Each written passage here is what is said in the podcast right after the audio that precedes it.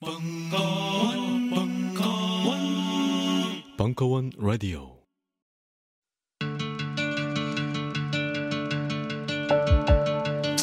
여러분들이 좀더 즐겁게 남은 여러분의 인생 동안 단 몇 초라도 더 즐거움을 기쁨을 가질 수 있는데 조금이라도 도움이 되었으면 합니다.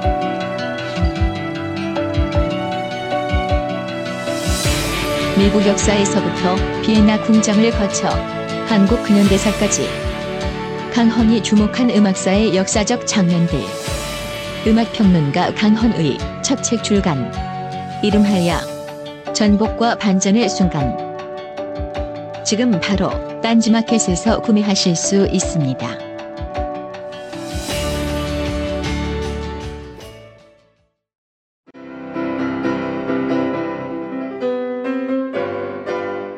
클래식은 너무 멀리 있거나 혹은 너무 가까이 있다.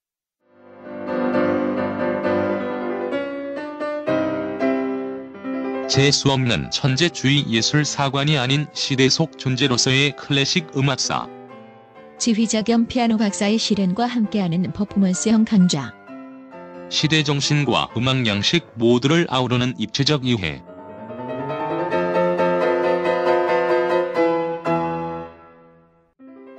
(2015) 벙커원 울트라 special. 클래식 끝판 48주 과정. 강헌, 송창진. old old 클래식. 자세한 사항은 벙커원 홈페이지를 참조하세요. 각종 사회비리와 거짓말에 처절한 똥침을 날려온 딴지일보가 마켓을 열었습니다. 기자들이 검증해 믿을 수 있는 상품들을 은하계 최저가로 판매하여 명랑한 소비문화 창달에 이바지할 딴지마켓. 이제 신뢰를 쇼핑하세요. 주소는 마켓.딴지.com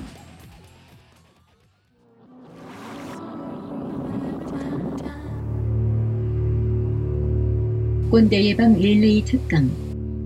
주식 채널 2 김진혁 PD의 폭주하는 사회. 일부. 6월 23일 강연 녹음 장비 이상으로 인해 폭주하는 사회 특강은 폭주하는 현장 사운드로 들으시게 됩니다. 양해 바랍니다. 안녕하세요. 김지정입니다. 반갑습니다. 어, 굉장히 많이 오셨네요. 근데 저는 오늘 이 자리가 이 장소가 처음이라서 낯설긴 한데 그래도 이렇게 어쨌든 집중해서 보시는 여러분의 뒷모습을 보니까 자신 있게 많이 말씀을 드릴 것 같다는 생각이 듭니다. 오늘 제가 될 이야기는 어, 물론 이제 5분이라는 책이 나와서 책에 대한 이야기도 당연히 하겠지만 많은 분들이 아시겠지만 지금 포맷은 제가 EBS에서 일하고 있을 때 지식 채널이라는 프로그램으로 처음 만들었던 포맷을 사실 거의 그대로 사용한 것이고 또 메시지라든지 뭐 여러 가지 면에서 제 채널이 떼고는 설명을 드릴 수가 없기 때문에 꼭뭐 미니다큐에 대한 이야기를 하기 좀 어려울 것 같고 오히려 제채널부터 시작된 여러 가지 고민들 그리고 그 과정에서 어, 제 나름대로 중요하다고 생각했던 그 여러 가지 개념들에 대해서 설명을 드리고 그 이후에 시간을 충분히 갖고 궁금하신 점 있으시면 답변을 질문 주시면 답변을 드릴게요. 어, 어떻게 바쁜 시간을 쪼개서 이곳까지 평년에 오셨으면 어느 정도 배경 지식이 다 있으실 거라고 생각이 되기 때문에 굳이 아는 내용을 제가 반복해서 말씀드리기보다는 궁금하신 점을 어, 직접 물어보실 수 있는 시간을 많이 드리는 게 좋다고 생각을 했습니다. 아, 뭐 이제 어쩌다 보니까 제가 어, 그래 그나마 또 유명해져서 지금 이렇게 여기 있긴 하지만 사실 저는 그냥 평범한 EBS의 PD였고 사실 지금도 뭐 크게 다르지 않습니다. 어, 당연히 지 채널이가 처음 출발할 때도 제가 엄청나게 천재적인 영감을 받아서 갑자기 뿅 하고 만든 것도 아니었고 오히려 굉장히 이, 여러분이 그이지 채널을 볼 때에 받으시는 인상과는 매우 다른 그런 이유로 처음 출발을 하게 됐죠. 그거는 이 EBS가 수능 방송이라고 하는 너무 강력한 고정관념과 선입관 속에서 어, 아무리 다른 프로그램을 만들어도 안 보는 가슴 아픈 사연이 수년간 계속돼 왔었고요. 그래서 그걸 좀 넘어보려고 온갖 몸부림을 치는 과정에서 여러 가지 전략들 중에서 여러분이 채널을 돌리다가 우연이라도 뭔가를 보고 나서 어? 이거 칠판이 안 나오고 좀 이상하게 나오는데? 라는 느낌을 줄 수만 있다면 이라는 이유로 짧게 또 임팩트 있게 형식도 좀 기존 것과 좀 남다르게 하게 되는 프로그램을 만들게 됐어요. 당연히 이 아이디어는 어, 저 혼자 고민했던 것은 아니고 제가 이 프로그램을 연출하기 바로 직전에 편성팀에서 6개월 정도 일을 했었는데 그 편성팀이 다 같이 고민해서 어느 정도 틀을 잡았던 아이디어입니다. 그럼 제가 한 게 무엇인가요? 라고 질문을 하시면 어, 아주 구체적인 포맷을 만들었고요.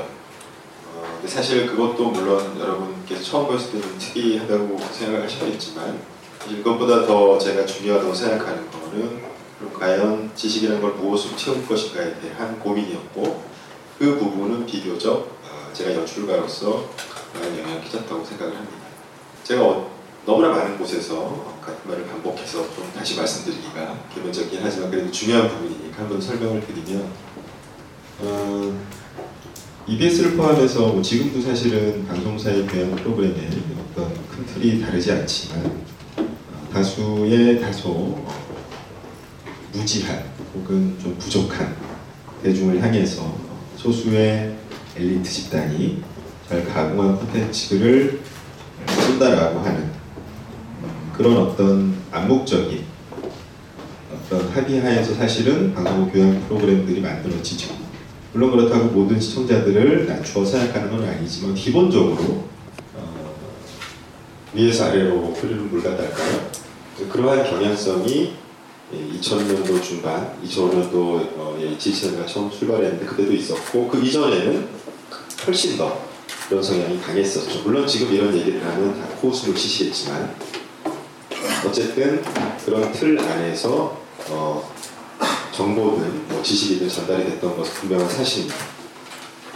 음, 그러다 보니까 아, 어떤 면에서는 그런 부분이 맞는 부분도 과거에는 있었던 것도 같아요. 어, 교육 수준이라든지 여러 가지 여건 경제력을 봤을 때. 근데 이미 2000년 중반에 올라섰을 때는 사실은 뭐 방송국에서 프로그램 제, 제작하는 소수 집단이 과연 무언한 엘리트인가라는 거의 질문에 글쎄요. 갸우뚱할 수밖에 없는 상황이고 어, 게다가 오히려 어, 그걸 넘어서서 시청자 한 사람 한 사람이 대단히 이, 능동적이고 어, 자기 취향에 맞는 정보를 자기적으로 수집해 나가기 출발 시작하는 그런 단계였죠. 예, 그런 트렌드를 비교적 저는 제가 그때 30대 초반이었기 때문에 어, 지금처럼 흰머리도 없었습니다. 눈물이 나네요. 어쨌든 그러다 보니까 아무래도 조금 더 그런 트렌드를 그, 좀 기존에 EBS 근무하시던 선배들보다 훨씬 더 민감하게 예, 포착할 수 있었고 그래서 지식 채널이라고 하는 꼭 뭐 제목이 지식 채널이 이전에 지식을 소재로 한 어, 짧은 프로그램 만들 때 지식을 어떻게 접근해야 할 것인가에 있어서 저는 개인적으로 그런 방식을 더 이상 구사해서는 안 된다는 막연한 생각을 했습니다.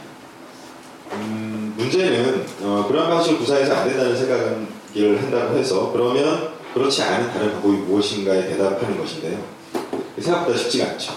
문제를 어, 정확하게 파악하는 것도 물론 대단히 어려운 일이지만 그렇다고 나를 제시하는 것은 더더욱 어려운 일이고 더군다나 논리로서 풀어내는 게 아니라 저는 구체적인 영상으로서 증명을 해냈기 때문에 그래서 이제 고민 고민을 하다가 어, 첫 번째 편을 만들 때그 우연치 않게 같이 일하던 작가분이 좋은 문장을 하나 세다 주셨어요. 제 채널 첫 번째 편이 1초라는 제목의 네, 편인데 그 영상 마지막에는 이제 우주의 역사 150억 년을 1년으로 줄이면 인류가 역사를 만들어 온 시간이 1초라는 문장이 등장을 합니다. 그 문장을 보고 무릎을 네, 내려쳤죠.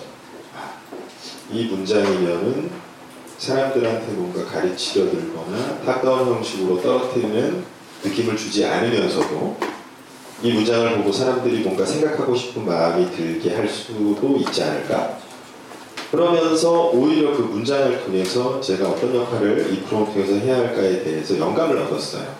무슨 얘기냐면 지식을 꼭 전달하려고 하지 말고 그 지식을 보고 사람들에게 어떤 영감을 줄 수 있는 방향으로 이 프로그램을 만들어 보자. 어, 원래는 사실 맨 처음에 지식이라고 하는 이름을 넣어서 프로그램을 만들려고 할 때는 현장에서도 고민을 했지만 사실 대가선언적인 접근 방식이라든지 뭐 그런 거를 고민을 하고 그런 쪽으로 방향을 설정해 있었는데 1초 마지막에 들어가는 문장을 발견하면서 그러한 기획이 변경이 되는 거죠. 그렇게 해서 첫 번째 편을 만들어서 여러분들에게 선을 보였는데 놀랍게도 되게 반응이 좋았어요. 어, 사실 저는 큰 기대를 안 했거든요. 왜냐하면 이 정도도 여전히 옆을 고개를 돌렸을 때 보여지는 예능 프로그램이나 드라마에 비해서는 지루하게 느껴졌거든요. 저는 그랬어요. 저는 가끔 제가 만든 걸 보면서 상당히 지루하다고 생각하기 때문에 에, 그런데도 어, 불구하고 어, 엄청나게 많은 분들이 재밌다, 좋다라고 판단을 해주셔서 자신감을 좀 얻게 됐죠. 예, 그 자신감을 바탕으로 해서 이제 지식 채널이는 지식에 관한 프로그램이 아니라 알에 대한 프로그램이다라고 이제 규정을 내려버리고 그 첫 번째 편에 여러분이 주신 피드백을 통해서 이후에 만들어진 모든 지식 채널이는 지식 그 자체가 아니라 지식 알에 대한 정확히 얘기하면 그 알을 제작진이 드리는 게 아니라 시청자가 알에 대해서 생각해 볼 수 있는 자료를 잘 정리해서 무엇보다 중요한 것은 지루하지 않게 그리고 시간을 많이 투여해 하지 않아도 되게 그거에 맞춰서 만들기 시작한 거죠. 그게 2005년도고 이제 지금 2015년도니까 엄청나게 많은 시간이 흘렀고 재작년에 무슨 천 편이 넘었다는 재작년인가 재작년인가 어떻게 천 편이 넘을 수가 있을까요? 되게 오랫동안 하나의 프로그램이 똑같은 제목으로 심지어 타이틀도 똑같아요. 그렇게 이제 이어오고 있게 된 것이죠. 그래서 큰 틀에서 여러분께서 미니다큐까지 포함해서 물론 이제 조금 있다가 미니다큐가 조금 달라진 점을 설명을 드리긴 하겠지만 큰 틀에서 말씀을 드리면 J채널이는 사실 지식에 대한 프로그램이 아니고 지식에 대해서 우리가 어떻게 생각해 볼까에 대한 프로그램입니다. 그렇기 때문에 기존에 에, 여러분이 그 지식과 관계를 맺는 방식에서 어, 내가 이걸 완벽하게 이해하거나 저거 저 내용을 혹은 이왕이면 저걸 좀 외워뒀다가 어, 내 머릿속에 쌓아두면 내가 지식인이 된다라고 하는 것과는 아무런 상관이 없어요. 예, 여러분이 저걸 보고 목표 하는 거 어디 나오잖아요. 기억 못 하셔도 돼요. 저도 잘 까먹어요. 네, 오늘 다시 보고 기억나는데 그 중요한 게 아니라 평평력이라는 개념이 나에게 어떤 의미가 되고 저게 나에게 어떤 생각의 영감을 불러일으키고 내가 일상에서 그걸 통해서 어떠한 고민을 할 수 있는지가 중요한 것이죠. 뭐 저 실험을 외우고 어디가 설명하고 이런 건 아무런 의미가 없다라는 게 지식시널의 기본 자세입니다. 큰 틀은 그래요. 근데 그렇다고 하더라도 어, 틀은 그래도 어, 뭐랄까 메시지의 방향성이랄까요 혹은 기본적으로 깔려있는 철학 같은 것은 물론 나름대로 또 한자락이 끼어 들어가 있어요. 어, 그거는 제 개인적으로는 물론 그 한자락조차도 어, 저 혼자만의 생각이 아니라 그 프로그램을 같이 했던 저 혼자 처음에 만들었던 건 아니니까 같이 했던 선배 한 분, 또 같이 일했던 많은 작가분들과의 고민이 섞인 거지만 그래도 어쨌든 첫 네 편을 어쩌다 보니까 제가 저 혼자 거의 만들게 됐기 때문에 하나의 방향성이라는 면에서 제가 좀 영향을 많이 줬다고 하면 제가 어, 가지고 있는 어떤 생각이 분명히 영향을 줬겠죠. 근데 그 생각이라고 하는 것은 뭐 여러 가지 제 개인적인 제가 30대 초반까지 날 살아오면서 겪었던 여러 가지 것들도 있지만 그 중에서도 특히 이 프로그램에 많이 영향을 끼치게 됐던 건 오히려 EBS 입사해서 한 3년여간의 시간 동안 조연출 연출을 거치면서 경험했던 어, 현장의 느낌, 현장의 경험, 사실 이런 것들이 상당히 많이 영향을 주게 됩니다.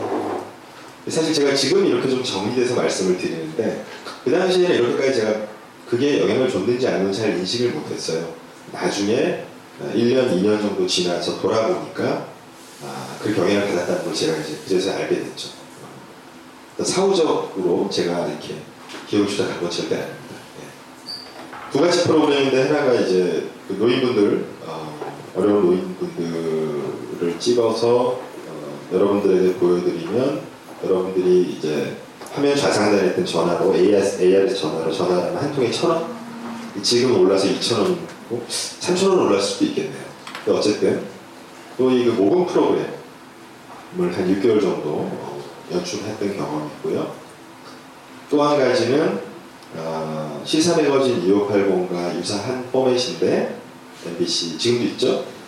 그거보다는 아이템이 좀 소프트한 그 두 가지 프로그램을 하면서 내가 현장 가서 느꼈던 어떤 쇼크 혹은 음, 뒤통수를 어떤 딱한 대 맞는 느낌 뭐 이런 게 되게 강렬한 자연사이 돼서 그게 이제 지 채널이가 아, 쭉 나아가는 방향에 상당히 영향을 주게 됩니다. 순서대로 말씀을 드리면 2003년도 정도일 거예요. 그때가 아, 제가 효도미 0700이라는 노인분들을 대상으로 도와드리는 모금 프로그램을 연출했는데 어, 그때 기억나실지 잘 모르겠는데 2002년도 이제 월드컵 4강 예, 우리가 올랐잖아요. 예. 그리고 또 한 축구로는 IMF가 그래도 어느 정도 IMF 외환 위기가 이 IMF 외환 위기라는 말씀 웃긴 말인데 이건 이따 설명을 드리고 또 외환 위기가 좀 극복이 된 것이 아닌가 뭐 이후에 뭐 갓대라니 뭐 이렇게 말이 많았지만 전체적으로 분위기가 상당히 좋았습니다. 그 덕에 사실은 그 당시 김대중 정부 이후에 에, 노무현 정권이 들어서는 것도 상, 어떻게 보면 그런 붐이나 이런 분위기랑 상당히 연관이 많은데 어쨌든 분위기가 좋았어요. 저도 해피했습니다. 네. 제가 2002년도 EBS에 입사했으니까. 네. 그래서 이제 에, 노인 프로그램을 맡게 됐고 노인 프로그램을 맡게 돼서 사실 별 생각 없이 솔직히 말하면 좀 귀찮은 마음. 왜냐면 그죠 아, 이렇게 뭐 뭔가 좀 dynamic한 걸 연출하고 싶은데 어르신들 찍으라고 하니까 아, 좀, 좀 그랬지만 어쨌든 그럼에도 불구하고 제 나름대로 동기부여를 해서 현장에 갔죠. 근데 현장에 가서 아, 노인분들이 놓여져 있는 어떤 경제적 상황, 현실 어, 이런 것들이 어, 제가 세- 생각하는 어떤 어, 상상하는 최악보다 너무 멀리 나가 있는 그런 상황을 어, 반복적으로 6개월간 계속 이제 접하게 됐어요. 그러니까 이거는 어떻게 보면은 이제 뭐 경제적으로 어렵거나 힘들다가 아니라 되게 하나의 인격의 존엄이 무너지는 어떤 처참한 네, 수준. 음, 물론 뭐 어떤 사회나 우리 사회도 마찬가지지만 뭐 소외된 분들이 있고 어려운 분들이 있고 또 역사적으로 따지면은 뭐 그런 분들이 어떤 특정한 뭐 개토처럼 지역에 이렇게 해서 뭐 더 이런 역사적 사례도 많이 있지만 어, 제가 간 현장은 어, 전국을 돌아다니거든요. 그러니까 어, 일주일에 한 2박 3일 내지 3박 4일 6개월 동안 매주 출장을 다니면서 서울부터 제주도까지 그러니까 거의 전국을 다 돌아다니는데 지역 불문하고 그런 분들이 너무 많았어요. 뭐 쓰러져가는 집을 상상하고 아, 제 나름대로는 바퀴벌레가 쓰러- 쓰러져가는 집 아, 나는 그때 가서 놀라는 척 하지 말아야지. 예의가 아니니까. 이렇게 해서 가면 뭐 동굴에 사신다거나. 그래서 아 그래 괜찮아. 동굴에 사실 수도 있어. 이렇게 인터벌레가 진지하게 잘 해야지. 그래서 거기 할아버님한테 안색이 안 좋으면 힘드신 것 같으니까 목소리를 쫙 깔아서 이렇게 얘기하잖아요. 아주 많이 힘드시죠? 건강도 안 좋으시고 할아버님. 아무렇지도 않다는 뭐 암이 한 세 개 정도 있어. 뭐 이런 저는 거짓말인 줄 알았는데 3개월 있다 돌아가셨어요. 근데 어쨌든 이게 뭔가 어떤 차원을 제가 생각하는 범주 밖고 밖에 있는 거예요. 이게 뭐지? 라는 생각. 아, 특히 그 당시에 경제적 여건이 나아지고 분위기가 좋아지다 보니까 contrast가 더 세잖아요. 하여튼 뭐, 몇, 뭐 한두 가지 더 이제 설명을 드리는 게 좋을 것 같아요. 구체적으로 말씀드려야 되니까. 기억나는 거는 뭐 한 지금보다 더 한 8월 정도에 이제 정말 땡볕에 농사 안 짓는 황무지 같은데 컨테이너 박스 하나 안에서 40대 여자분이 사신다는 거예요. 그때만 해도 제가 좀 그런 분에 익숙해 있어서 카메라 들고 다가가는데 뒤에서 사회복지사가 제 팔을 딱 잡는 거예요. 발 아래를 조심하라는 거예요. 그 왜요? 그랬더니 이제 그분이 그 컨테이너 박스를 둘러가면서 용변을 보실 거예요. 화장실이 없으니까 똥 밟지 말라고 그런 거 그리고 뭐 하여튼 또 이 정도 할게요. 네. 듣고 싶지 않을 수도 있으니까 어쨌든 그래서 그보다 더 또 끔찍한 상황이 하나 있는데 그러니까 제가 계속 어, 그걸 찍으면서 어떤 생각이 드냐면 이렇게 맨 처음에 말씀드린 것처럼 이게 뭐지? 라는 게 하나가 있고 왜 내가 이걸 몰랐지? 왜 이런 부분이 사람들한테 전달이 잘 안 될까? 그리고 마지막 부분이 아, 이거를 좀 있는 그대로 한번 담아보고 싶다라는 생각 무슨 말씀이냐면 지금 이렇게 제가 설명드린 대로 여러분에게 보여드리면 여러분은 아, 모금 전화번호를 누르시지 않고 채널을 끕니다. 뭐 굳이 비교하자면 그러니까 세월호 사건이 그런 경향으로 몰려진 게 있죠. 그래서, 어, 어느 정도 범주를 넘어가면 공감에서 보통으로 바뀌는 게 있는데 그러다 보니까 모든 녹음 프로그램은 여러분이 보시는 건 상당히 미화된 거라고 보시면 돼요. 현실보다. 현실 훨씬 끔찍하죠. 뭐 저는 예상하고 갔는데 아들이 없어 어디 갔냐 그러니까 칼 좀 휘두르다가 정신병원 갔다 그래서 정신병원 철창 안에 잠깐 들어서 인터뷰한 적도 있고. 별의 말도 안 되는 정말 일일이 열거할 수 없을 정도로 말도 안 되는 복잡한 상황들이 있고. 어쨌든 그게 궁극적으로 향하는 것은 첫 번째 왜 저분들이 많이 알려져 있지 않을까? 왜 우리 모를까 이 문제. 두 번째는 경제적 고통이 한 사람의 자존감을 파괴한다는 지점 그러니까 어렵거나 힘들거나 창피하거나 우리 보통 가난을 그렇게 생각하잖아요 많이들. 근데 제가 느낀 거는 예 인격 자존감 완전히. 그래서 이렇게 할머님과 눈을 마주치고 할머니와 눈을 마주 인터뷰를 하다 보면 그냥 그런 속으로 그런 생각이 들었어요. 만약에 어떤 사람이 자살을 하려고 한다면 저런 봅실 것이다. 근데 그거를 찍어서 틀 수는 없는 거죠. 그럼 여러분이 ARS를 안 누르면 정부를 도와드릴 수 없기 때문에 딜레마 그래서 어쨌든 저는 미화해서 했고 아주 혹시나 해서 좀 세게 한 만들었다가 저희 어머님이 그거 왜 이렇게 만들었니? 좀, 좀 이상하더라 그러시는 거예요. 그래서 아, 내가 어떻게 만들어도 좋다고 하는 우리 어머님이 뭔가 불편해하시면 다른 사람 오죽할까?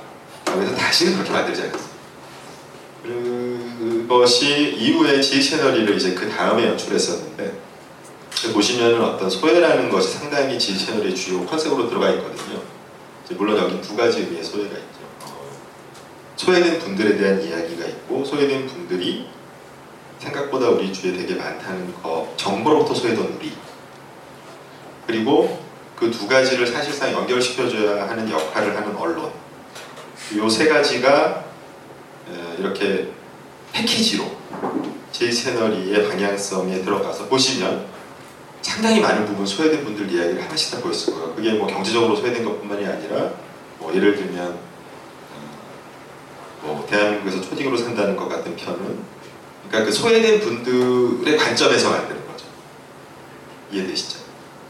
대상화하지 않고 그런 것들이 상당히 많고 아이템 자체가 두 번째는 언론 이야기가 의외로 되게 많습니다. 그리고 어, 우리 스스로의 삶에 대한 자체에 대한 이런 것들이 제 채널의 자양분으로 들어가는 거죠.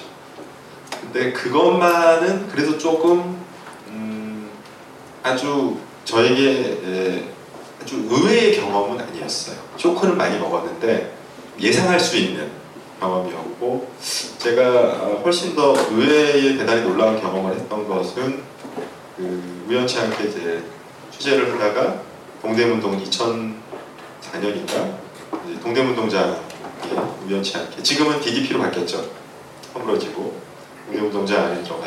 그때 어 그때 아무 생각 없이 어떤 분을 촬영하다가 그분이 갑자기 동대문동장으로 들어가 들어가시는 바람에 얼떨결에 따라 들어갔어요. 근데 그때부터 저는 좀 깜짝 놀랐던 게 그분이 그 동대문장 문으로 들어가신 게 아니라 멀리서 보면 문이 분명히 존재하지 않는 벽으로 들어가신 거예요. 멀리서 봤을 때. 그러니까 원래 동대문동장이 야구장일 건 아시죠? 그러면 이제 야구장은 당연히 입장할 수 있는 곳을 제외하면 나머지는 벽으로 막혀 있거나 철조망 같은 걸로 막혀 있어요. 많이 볼수 있게. 깜짝 놀라가지고 아니 저 사람이 어떻게 저기로 들어갔지? 라고 가보니까 따라 들어가 보니까 그 막혀야 할 곳이 다 뚫려 있고 더 허당했던 거는 아, 분명히 야구장인데 바닥에 아스팔트가 깔려 있더라고요. 굉장히 황당했습니다. 왜 특히 더 제가 황당했는지 조금 더 설명을 드리고 어쨌든 그것만이 아니라 그 안에 네, 엄청나게 많이 주차되어 있는 관광버스와 엄청나게 많이 보이는 조그만 이런 점포 비슷한 거 부르마 같은 걸 끄시는 수많은 어, 노점상 비슷한 분들이 엄청나게 많이 계신 거예요. 그게 제가 딱 보고 나서 띄엄을 했죠. 이게 뭐지? 라고 하는데 이제 되게 제가 취재하던 분이 술을 잔뜩 마신 어떤 네 명의 성인 남자분 앞으로 다가가더니 그중 어떤 한 분한테 너또 자살하려고 그러면 안 돼? 그런 얘기를 하는 거예요. 지금 이 모든 상황이 한 2, 3분 안에 일어났어요. 하루 종일 아무 생각 없이 촬영을 하다가 갑자기 쑥 들어가더니 제 앞에 자살 미수자가 서 있는 거죠. 황당해서 어, 말씀 끝나기까지 기다렸다 물어보니까 도대체 여기 계신 이분들은 누굽니까 물었더니 어, 청계천에서 노점상을 하시던 분이라는 말을 들었죠. 그래서 저는 아니 왜 그분들이 여기 있나요? 그랬더니 어, 여기가 풍물시장이기 때문에 계시다는 거예요. 그, 웃음이 나왔죠. 순간 픽 웃었죠. 물론 결례긴 하지만 너무 웃겼어요. 아니 여기가 누가 보기에 풍물시장이라고 생각할까요? 제가 보기에는 무슨 수용소? 이렇게 왜 그 태풍 피해 오면은 이렇게 이렇게 잔뜩 뭐 미국 같으면 미식축 경기장 같은 데다가 이렇게 그 느낌이었거든요. 물론 이제 정, 물건을 앞에 좀 이렇게 내놓고 있긴 했지만 그 물건들이라는 게 장마철이라서 반쯤 젖어 있었고 안 좋은 악취가 굉장히 그 안에 진동을 하고 있었기 때문에 간판이 있다는 거예요. 밖에 풍물시장이라고 못 봤다 그랬더니 꼭대기에 있으니까 올려다보면 보인대요. 외야 스탠드 밖에. 근데 나가서 봤더니 그 제가 아주 어려 제가 아주 어렸을 때 7, 80년대 때 동네 복덕방 가면은 나무 현판에다 니수 이렇게 뿌린 다음에 까만색으로 복덕방을 쓰잖아요. 딱 그거예요. 그걸로 조그맣게 풍물시장이라고 있긴 있더라고요. 고개를 이렇게 이렇게 보면 들로 보여요. 네. 그래서 저는 그, 그 자체도 어처구니가 없었지만 그러니까 쉽게 얘기하면 이제 그 사실관계를 얘기하면 그럼 정리해드리면 이제 청계천 보건공사가 있었잖아요 그 당시에 그때 어, 주위에 점포를 갖고 계시던 분들이 있고요. 장사하시던 분들이 이제 떠나야 하니까. 그리고 점포가 없이 뭐 육교라든지 길거리에서 노점하시던 분 두 종류의 상인분들이 있었잖아요. 그럼 점포를 갖고 계시던 분들은 주로 어디로 가시는지 아세요? 그렇죠. 가덕바이고 점포가 없는 사람들. 글로 간 거예요. 뭐 이후에 뭐 화학동이 이렇게 흩어지고 이렇게 되게 오랜 기간 끌었거든요. 이명박 시정에서 오세훈 시장 바뀌고. 이렇게 오래 그래서 지금은 이제 여러 군데로 찢어져서 어, 가시긴 했지만 어쨌든 그당 초기에는 그쪽으로 수용이 되어 있는 거죠. 그래서 우리는 생각했습니다. 실외는 가까운 곳에 있다고. 우리가 파는 것은 음료 몇 잔일지 모르지만 거기에 담겨 있는 것이 정직함이라면 세상은 보다 건강해질 것입니다. 그래서 아낌없이 담았습니다. 평산네이처, 평산네이처 아로니아 친친친 지금 딴지마켓에서 구입하십시오. 스마트폰에 바이블, 벙커원 어플이 대폭 업그레이드 되었습니다. 강좌 및 강의별 결제 기능 탑재. 멤버십 회원이 아니라도 벙커원 동영상들을 골라볼 수 있는 혁신. 바로 확인해 보세요. 안녕하세요. 용산에서 가장 믿음 가는 조립 PC 전문 업체 컴스테이션의 이경식입니다. 당장이라도 사용하고 있는 컴퓨터를 들어다 던지고 싶을 때 그럴 때를 대비해 저희 컴스테이션이 용산 선인상가 21동 1층 130호에서 기다리고 있습니다.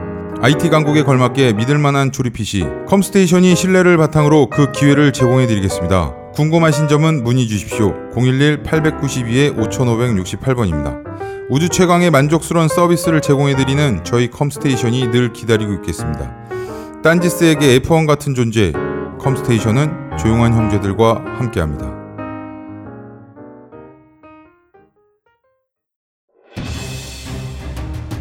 자유를 외친 신 김수영, 위대한 화가 이중섭, 전설이 된 반고흐. 그런 그들의 진짜 모습은 찌질했다. 철없는 가난뱅이, 애정결핍 환자, 우리가 사랑한 위인들의 민낯. 위인전에 속은 어른들을 위한 경쾌한 반전이 시작된다. 딴지일보 인기 연재를 책으로 엮은 찌질한 위인전. 완벽하지 않아서 눈물나게 아름답고 찌질했기에 더욱 위대한 그들의 삶이 전하는 위안과 감동. 딴지일보 홀짝 기자의 찌질한 위인전. 전국 서점과 온라인 서점 딴지마켓에 있습니다. 위즈덤 하우스. 그 자체를 가지고 논쟁을 할 수도 있지만 일단 잠깐 그건 배제하고 그게 옳은 것인가 그른 것인가 둘째치죠. 제가 놀랐던 것은 그 당시에 청계천 보험사와 관련된 보도량이 엄청났어요. 지금 메르스 정도 됐을 거예요. 약간 과장해서 얘기하면. 근데 저는 청계천 노점상이 동대문동장 안이 거기가 풍물시장이라는 기사를 본 적이 없어요.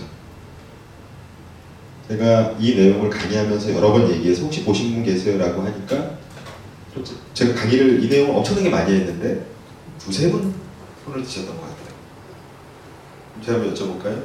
당시 청계천 보험공사 관련해서 청계천 노점상들이 동대문 운동장 안에 거기가 풍물시장이라는 기사를 보신 적 있으세요? 아, 손 한번 들어주세요. 있으세요? 없으시죠? 네, 어쨌든. 혹시 다른 분도 있으세요? 근데 제가 왜 이 문제에 좀 집착을 했냐면 제가 동대문동장에 대해서 좀 애정이 있어서 개인적으로 제가 초등학교 때 토요일 날 토요일 날은 오전반만 있잖아요. 요즘은 토요일 날 학교가 없지만 아, 수업이 없지만 땅 끝나고 집에 뛰어가면 동대문동장에서 무슨 봉황기니 뭐 이걸 맨날 했어요. 그게 왜 재밌었냐면 그때 제일교포 야구단도 왔었거든요. 그 제일교포 야구단 이 뭐 지금 이제 다 백인천 그러니까 이후에 프로야구 창단에 되게 그 주인공이 되는 그러니까 굉장히 그 우리나라하고 붙어서 정말 박진현 재밌었어요. 어렸을 때 제가 또 MC 청룡 어린이 야구단 출신이기도 하고 어, 그러니까 그때는 또 그게 그 파란 잠바 입고 동네 뛰어다니는 게 최고의 그 어떤 네, 한여름에 나일론 잠바 입고 땀 뻘뻘이면서 돌아다녔거든요. 네. 그만큼 음, 애정이 있기 때문에 잠실야구장 생기기 전에 동대문동장 우리나라의 장군야구장 같은 역할을 했으니까 그러니까 들어갔을 때 그 쇼크가 저는 훨씬 더 컸던 거죠. 특히 더 컸던 거는 그래서 제가 성인이 된 이후에도 부산 두타나 아니면 그 인근 근처에 다른 일로 갈 때 그 동대문역을 가보시면 알겠지만 여기 좀 여기저기 곳에 퍼져 있어요. 그래서 동대문역에 내린다고 항상 동대문동장 앞을 지나갈 수 있는 게 아니에요. 근데 저는 일부러 그 근처에 가면 동대문동장 앞에 가서 어릴 때 추억을 생각하면 담배 한 대를 피곤 했어요. 다른 사람은 왜 제가 담배 피는지 모르지만 저 혼자 그냥 그럴 수 있잖아요. 추억에 빠져서 마치 여러분이 아주 어렸을 때 살던 집 근처의 동네에 가면 괜히 꼭 갈 필요도 없는데 그 집 옛날 우리 집 똑같은가 구조 이렇게 보는 것처럼 근데 제가 그렇게 담배를 피던 시절의 순간에도 1m 안 콘크리트가 그 상황이었던 거예요. 그러니까 제가 안에서 파란 잔디와 빨간 스탠드와 관중의 함성을 생각할 때 안에서는 사람들이 자살, 자살을 하고 있었거든요. 실제로 되게 많은 분들이 돌아가셨어요. 근데 에, 그, 그조차도 어, 소리가 안 됐죠. 오히려 그 이후에 뭐 예를 들면 쌍용 자동차라든지 대단히 불행한 일이긴 하지만 그분들의 이야기를 저도 알려졌는데 안에서 자살하신 분들이 저도 보죠. 그러면서 저는 언론이라고 하는 거의 역할에 대해서 대단히 예, 새삼스럽게 소름이 끼쳤어요. 사실 저는 신문방송학과 출신이고 뭐 의제 설정이라든지 뭐 gatekeeping이라든지 이런 걸 달달 외워서 시험을 보고 그걸 해야지 이제 점수를 받고 졸업을 하니까. 근데 의제 설정에서 어떤 것이 누락됐을 때 어떤 일이 벌어졌는지에 대해서는 배워본 적이 없고 즉 어떤 의제 설정이라는 것은 어떤 일이 있을 때 중요한 일을 의제 설정하는데 되게 쉽죠. 그래서 저는 생각할 때뭐 이따위 이론이 있어? 바보가 아닌 다음에 이걸 누가 몰라? 이런 생각을 했는데 이걸 뒤집어 얘기하면 어떤 중요한 일이 있어요. 예를 들어 청계천 보건사업. 거기서 청계천 노점상이라고 하는 의제가 의제를 그러니까 그런 요소를 청계천 보험공사라는 의제에서 제외시켜버린 거예요. 그러다 보니까 어떤 일이 발생하냐면 청계천 보건공사라고 하는 의제 안에 청계천 노점상은 존재하지 않는 거죠. 존재하지 않는다는 거의 의미를 정확하게 얘기하면 있던 걸 뺐다라고 느끼는 게 아니라 애초에 포함되지 않아 있는 거죠. 그 차이를 좀 아시겠죠? 그래서 그러면 그 차이가 뭘까에 대해서 좀 어, 편한 편한 얘기로 일상적인 용어로 막 의제 설정이 이런 말 쓰지 않고 편한 용어로 설명하면 어떻게 할 수 있을까를 고민하다가 제가 내 나름대로 어, 좋게 설명할 수 있는 방법에 네, 만든 문장이 모른다는 것과 모른다는 걸 모른다는 것의 차이다. 라고 설명하면 좋겠다. 이렇게 판단을 했어요 모른다는 것과 모른다는 것조차도 모르는 것 중에서 제가 동대문동장에서 경험했던 건 후자죠 그러니까 저는 그 안이 그렇게 변한 걸 모른다는 거를 몰랐습니다 그 두 가지 차이를 이제 가장 쉽게 에, 설명하는 방법은 어, 역시 따르트에서 제가 쓴 적이 있지만 어떤 언어를 가지고 예를 들면 됩니다. 예를 들어서 여기 계신 분 중에서 어, 어떤 나라 말이 될까요? 콩고말 아세요? 콩고 네, 그러실 줄 알았어요. 저도 모릅니다. 네. 그러면 본인이 콩고 말을 모른다는 거를 어떻게 하세요? 자 그럼 제가 두 번째 질문을 드릴게요. 콩고 말을 모르시지만 아는 게 딱 하나 있어요. 이 세상에 콩고 말이 있다는 것. 즉 우리가 무언가에 대해서 모른다라고 하는 것을 안다는 쪽으로 해석하면 세상에 그게 있는 것만 알아요 와 같은 의미죠. 이해되세요? 그러니까 콩고 말이 이 세상에 존재하는 것만 알 때 우리는 홍보말에 대해서 모를 수 있는 거죠. 예를 들어서 홍보말이 세상에 존재하는 것조차도 모르시면 제가 홍보말 알아요? 라고 묻는 순간 여러분은 무슨 뭐요? 이게 무슨 의미죠? 라고 물으시겠죠. 예를 들어 제가 빠꾸 말 아세요? 이러면 예? 이러실 거 아니에요. 왜냐하면 홍보라는 개념은 여러분에게 있지만 빠꾸라는 건 의미 없는 말이 되니까 즉 모르는 거는 즉 제가 모른다는 것조차도 한 것 모른다라고 동대문동장 안의 상황에 대해서 제 스스로 느낀 건 그 안에 존재가 뭔가 바뀌어져 있는데 어떻게 바뀌어진지는 모르겠다라는 상태가 아니라 바뀔 수 있다는 가능성조차 완벽하게 차단되어 있었던 것이라고 할 수 있습니다. 그리고 그것은 제가 조금 전에 의제 설정이라는 말과 연결을 지어서 말씀을 드리면 누가 언론이 어떤 이슈를 의제화할 때 그 안에 있는 어떤 요소를 누락시켜 버리면 그것은 우리에게 어떤 게 되죠? 모른다는 것조차도 모르는 것이 된다. 요약하면 우리가 무엇에 대해서 알 수 있는 것만이 아니라 모를 수 있는 것까지도 강력하게 통제할 수 있는 힘이 누구에게 있다?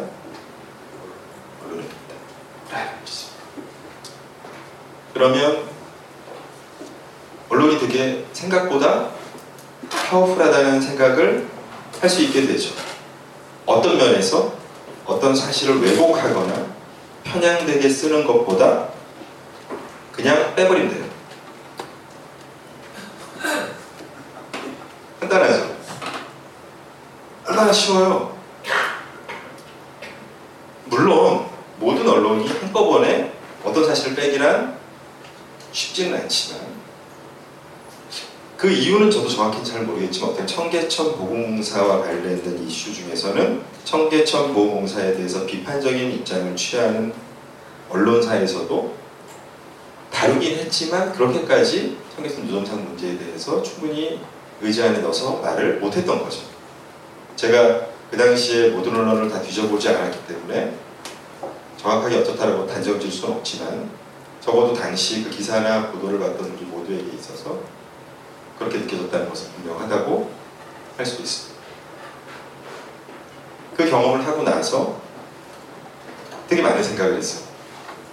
물론 이제 그분들이 한편으로는 이제 그분들의 사정이 안타까워서 뭐 어떻게든 도와드릴 수 있을까? 제가 어쨌든 뭐 시사 프로그램 PD가 아니고 EBS가 시사 프로가 있는 것도 아니지만 그래도 그래서 지휘 채널 때 당장은 못 만들었고 지휘 채널은 3편을 만들었고 철거민이라고 해서 어, 그리고 그 다음 문제가 그 다음에 겨울까지도 해결이 안 돼서 한 번 더 갔었어요. 근데 그때는 이제 오세훈 시장과 협상을 하고 있다고 언론에서 뭔가 이렇게 시끄럽게 얘기하는 게 도움이 안 될 것 같다고 좀 대표분이 말씀하셔서 좀 소프트한 좀 달달하게 약간 이렇게 휴먼 다큐틱하게 하고 이제 끝나고 그 이후에는 이제 정확한 결과는 모르겠지만 여러분 이제 이 나중에 들은 화학품이라든지 찢어지셔서. 근데 어쨌든 많은 분들이 고통을 받으셨고 실제로 어, 목숨을 끊으신 분도 어, 적지 않고 제가 그거를 어떤 통계치로서 어, 제시할 수는 없지만 그것도 이제 개인적인 경험 안에서는 몇년 흘렀는지 모르겠는데 제가 어, 토요일인가 그 편집이 없어가지고 집에서 출판사 디폴딩을 하다가 우연히 이제 SBS를 돌렸더니 무슨 다큐 스페셜 그런 걸 하더라고요. 그래 귀찮은 다큐는 나도 안 보는 시간이 드는구나 그러면서 뭘 만들어 보자 뭐 특집이라고 하니 보니까 아, 가족분들 중에 이제 자살한 분들을 힐링해주는 근데 그때가 이제 힐링이라는 말이 2000년대 이제 중후반인데 한참 유행하기 시작한 때였어요. 참 안타깝다. 돌아오면 자기소개를 하는데 이제 어떤 한 분이 저는 청계천에서 노점상을 하는 사람인데 네, 어, 기억 안 나지만 아버님하고 동생이 자살을 했다고 얘기를 하면서 막 울더라고요. 제가 못 보겠어서 껐어요. 좀 여러 가지 좀 다른 생각이 들더라고요. 그때 내가 그냥 두 번째 편 만들 때 달달하게 안 만들 걸. 뭐 안 만든다고 해서 뭐 큰 EBS의 짧은 5분짜리 프로에 얼마나 파, 파장이 있었을까 뭐 여러 가지 생각이 들었는데 어쨌든 그러다 보니까 아, 그 아까 효도비 0700이랑 더불어져서 더욱더 어, 소외, 언론 뭐 이런 암 이런 문제에 대해서 많은 관심을 갖게 네, 특히 언론을 어, 혹은 소외 문제를 지식 채널이라고 하는 앞에 지식자가 뭐 지식을 기왕지사 지식 그 자체가 아니라 생각이나 알미라는 쪽으로 포커스를 맞추다 보니까 우리 머릿속에서 정보와 정보를 통제하는 언론 그것들과 연결돼서 우리 속에 들어온 정보가 어떤 영향을 미치는지에 대해서 많은 관심을 갖게 됐고 그래서 뉴스타파 미니다큐도 마찬가지지만 전반적으로 톤이 약간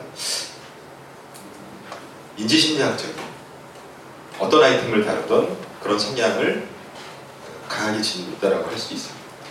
그러니까 마치 소외라고 하는 어떤 공통 키워드를 가지고 어, 접근한 인지 심리학적인 짧은 프로그램 그런 정도로 설명이 가능하겠죠. 그래서 어, 실제로도 어, 지식 채널 2가 처음에 EBS가 수능 방송이 아니에요 라고 하는 목적으로 이제 출발한 거에 비해서는 가면 갈수록 내용이 좀 심각해지죠. 어, 그리고 조금 더 사회 심리학적인, 그러니까 좀 하나의 어떤 개인만이 아니라 사회라고 하는 것과 맞물려서 다수의 대중에게 심리적이거나 인식 영향을 주는 아이템들을 많이 끌고 들어오거든요. 어떻게 보면은 방금 어, 강의 출 시작하기 전에 보셨던 것 역시도 사회심리학이라는 범주를 설명할 수 있겠죠. 어떤 한 개인 것만이 아니라. 어, 하지만 그게 에, 기존의 얼핏 보면 그래서 뭐 시사 프로그램이랑 비슷한 것 같지만 그 시사 프로그램이 좀 거칠게 말해서 나쁜 놈이 누구인가 라고 하는 것을 명확하게 설정해서 짚어준다면 히틀러나 미니 다큐는 그거보다는 그런 나쁨과 어, 나쁘지 않은 옳고 그름을 어떤 틀에서 우리 머릿속에서 생각하는가 그것이 어떤 기준으로 어, 그런 판단을 하는가 아, 혹은 그거에 영향을 주려는 어, 어떤 존재들이 어떤 의도를 가지고 주는가라고 하는 쪽의 이야기들을 하게 됩니다. 그거를 좀 그럴싸한 얘기로 하면 뭐 성찰이라고 할 수도 있고요. 근데 그 성찰이 어, 어떤 무슨 뭐 덕을 쌓거나 돌을 깨치는 그런 성찰이라기보다는 어, 자기 생각의 맵, 자기 생각의 지도, 자기 생각이 어떤 식의 과정을 거쳐서 어떤 결론에 도달하게 되는지와 같은 그런 거를 스스로 좀 객관화해서 살펴볼 수 있는 그런 능력을 의미한다고 저는 생각을 해요. 그래서 이런 차원으로 계속 어, 아이템을 찾고 하다 보니까 자연스럽게 언론이 가지고 있는 여러 가지 기법 내지는 혹은 그 기법을 통해서 우리가 아, 사실과 진실이라고 믿는 무언가 동시에 그 너머에 그 너머에 애초에 우리 머릿속에 언론이 이용할 수 있도록 존재하고 있는 어떤 생각의 틀, 뭐 이런 것들까지 관심을 갖게 됐어요. 그래서 전자 같은 경우는 가장 대표적인 게 사실과 진실이라고 하는 언론이 가지고 있는 가장 중요한 핵심 개념 두 가지가 있을 수 있고 후자는 여러분이 많이 보셨겠지만 조지 레이코프라고 하는 사람이 책으로 써서 유명해졌고 지금도 팔리고 있는 깨는 생각하지 말라고 하는 책에 나와 있는 프레임이라는 개념 이 두 가지가 가장 큰 화두가 됩니다. 그래서 이후에 제 채널이 중반기를 지나가면 사실은 거의 이 두 가지 개념을 가지고 대단히 다양한 아이템들을 관찰하는 쪽으로 나아가게 되죠. 먼저 언론 얘기를 뭐 여러 가지 언론 얘기에 대해서 많이 할 게 있지만 우리가 보통 이제 언론에 대해서 가지고 있는 가장 큰 맹신이 앞에 얘기한 것처럼 언론의 방금 조금 전에 말씀드린 것처럼 언론의 문제, 왜곡과 편행의 문제다. 라고 하는데 아까도 말씀드린 것처럼 언론의 진짜 문제는 의제 설정에 있다는 걸 말씀드렸고요. 어, 그리고 우리 또 언론에 대해서 가장 많이 갖는 어떤 선입관이나 고정관념, 혹은 상식이 사실이면 진실일 것이다.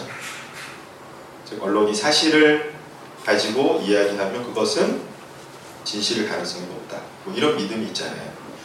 그래서 우리 실제 일상생활에서도 어, 가까운 분과 대화를 할때뭐 야, 야 이렇대 라고 하면 우리는 그거 사실이야 이렇게 묻죠. 그거 진실이니? 이렇게 안 하잖아요. 그냥 그 이야기는 사실이니 진실이니의 사실과 진실을 크게 구분하지 않고 사실은 사, 용하죠 근데 언론에서 보통 그거를 이제 영어로 다르게 표현하면 구분해서 볼 필요가 있다라고 하면 사실은 fact라고 하고요. 어, 진실은 truth라고 하죠. 이렇게 하니까 조금 달라 보이죠. 네. 근데 예, 이것이 조금 더 확실하게 다른 거를 제가 한번 예를 들어서 설명을 할게요. 사실이면 진실일까에 대해서 한번 구체적인 예를 가지고 한번 고민을 해보는 거죠. 어, 가장 쉽게 들 수 있는 예는 아, 우리 흔히 그 교통사고와 관련된 기사를 단신을 많이 보시죠. 어떻게 보면 여러분이 많이 주의 깊게 보지도 않고 설사 하더라도 거기에 뭐 어떤 다른 맥락이 있거나 뭐 진실일까 이런 의심 전혀 안 하시는데 제가 한번 그거 가장 여러분이 의심 안 하실 거 가지고 한번 해볼게요. 어, 이것도 대단히 제가 자주 쓰는 예인데 A라는 사람하고 B라는 사람 두 사람에 대한 이야기. A라는 사람 운전자고요. B라는 사람은 보행자예요. 앞으로 한 다섯 개의 언론사가 사실을 가지고 기사를 한번 써보겠습니다. 첫 번째, 가라고 하는 언론사가 100% 사실만 가지고 일보를 썼어요. A라는 운전자가 운전을 하다가 횡단보도를 건너는 B라는 보행자를 치었다. 라는 기사를 보는 순간 여러분 머릿속에서는 무언가 작동해서 도덕적 판단을 하기 시작합니다. 슬로우로 한번 해볼게요. 자, A라는 운전자가 운전을 하다가 B라는 보행자를 치웠다. 누가 잘못했죠? 그죠. 대체적으로 A가 잘못했을 것이다. 그랬더니 이번에 나라는 언론사가 한 가지 사실을 더 파악해서 이보를 썼어요. A라는 운전자가 횡단보도가 빨간 불일 때 무단횡단하는 B라는 보행자를 치웠다.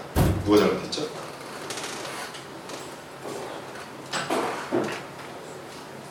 누가 좀 더 잘못했을 것 같아요? 혹은 B도 잘한 건 아니네. 그죠? 자, 첫 번째 기사도 사실이고 두 번째 기사도 우리 사실만 갖고 쓴 거예요. 세 번째 기사도 하나 사실을 더 추가했어요. 술을 한 잔 걸친 A라는 운전자가 빨간불에 무단횡단하는 B를 치웠다라고 보는 순간 그놈이 그놈이구만. 뭐야 이거? 원래 잘못했잖아. 라고 끝난 줄 알았죠. 네 번째 언론사가 사실을 하나 더 가져왔어요.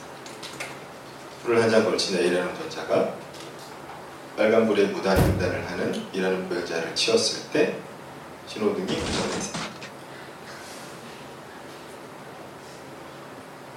어? 이게 뭐지? 이게 A, B만의 문제가 아니네. 중요한 건 제가 말씀드리고 싶은 거는 지금 네 가지로 제가 제시한 기자 기사 모두 100% 사실이라는 가정 하에서 말씀입니다. 즉 생각보다 사실이면 진실일 가능성은 우리가 기대했던 것보다는 대단히 낮다는 것이죠. 오히려 오히려 사실이기 때문에 진실이 아닐 가능성이 더 높을 수도 있는 것이죠. 그럼 사실과 진실과 관계에서 어떤 게 영향을 끼쳤을까요? 그렇죠. 어떤 정보를 넣고 빼느냐. 근데 그거는 방금 말씀드린 것처럼 아, 이전에 말씀드린 것처럼 어떤 정보를 넣고 뺄 것인가의 문제잖아요. 그거 말고.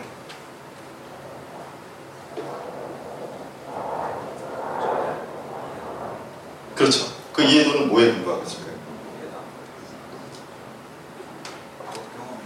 그 경험을들은 어떤 지금 여기 계신 분들 비슷하게 판단하셨다면 공유하는 어떤 한 분만 판단하신 게 아니잖아요. 그죠? 비슷하게 그렇죠. 그 공감의 기준을 뭐라고 부를 수 있겠지만 어쨌든 일단은 뭐 도덕이라고 할 수도 있고 혹은 뭐 가치라고 할 수도 있고 어쨌든 우리가 상당수 많이 공유하는 그런 것이라고 할 수도 있죠. 그러면 그거의 근거가 무엇이 됐든 간에 어쨌든 그거의 기준에서 우리는 사실들이 어떤 맥락으로 서로 연결되어 있는지를 우리가 자동적으로 우리가 무의식 중에서 판단을 하고 그 판단은 결국은 각각의 사실들에 어떻게 조합, 조합이 되어 있느냐에 따라서 그 사건이나 어떤 대상을 완전히 다르게 누가 옳고 그르고 누가 맞고 틀리고 이런 모든 부분을 대단히 다르게 해석하게 되는 거죠. 맞죠?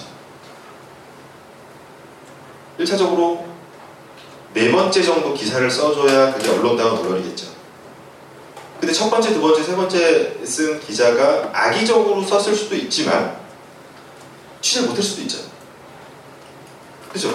그러면 과연 이때 우리는 어떤 자세를 가지고 그것을 진실인지 아닌지 구분할 필요가 있는가라는 질문을 던지게 되면 언론 탓만 할 수는 없는 것이고 동시에 우리가 그러한 판단을 하게 되는 우리 머릿속에 어떤 일이 벌어지는지에 대해서 고민을 해볼 필요가 있는데 그게 바로 프레임이라고 보시면 돼요.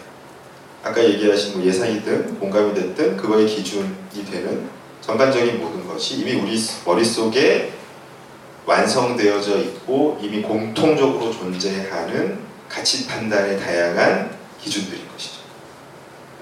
그것이 이미 우리 성인 정도 되면 머릿속에 다 자리 잡아 있고 우리는 어떤 사건이 왔을 때 그 사건을 해석하고 가장 적합한 프레임을 머릿속에 자동적으로 빼서 그걸 해석하는 거죠. 그러면 어떤 해석을 우리 썼죠 아까? 우리가 교통사고에 대해서 알고 있는 프레임을 쓴 거죠. 피해 가해 뭐 여러 가지 기준들이 빛의 속도로 순하고 해석하고 다 빠져버리는 거예요. 그런 것들을 프레임이라고 합니다. 그 이야기는 두 가지를 의미하는데 한 가지는 우리 머릿속에 프레임들이 모두 다 비슷한 어떤 공통의 것들이 각각 다 들어가 있다는 게 한 가지 의미하고 두 번째는 굉장히 효율적이죠. 거꾸로 얘기하면 여러분이 의식하지 못하는 무의식 속에서 벌어진다는 것. 여러분이 운전자가 보행자를 쳤다라고 할 때 머릿속에서 운전자 보행자를 해석할 수 있는 틀 나와 뭐 이렇게 갖고 해석하는 5-4-3-2번 방 열어 제어하는 게 아니잖아요 그죠? 듣는 순간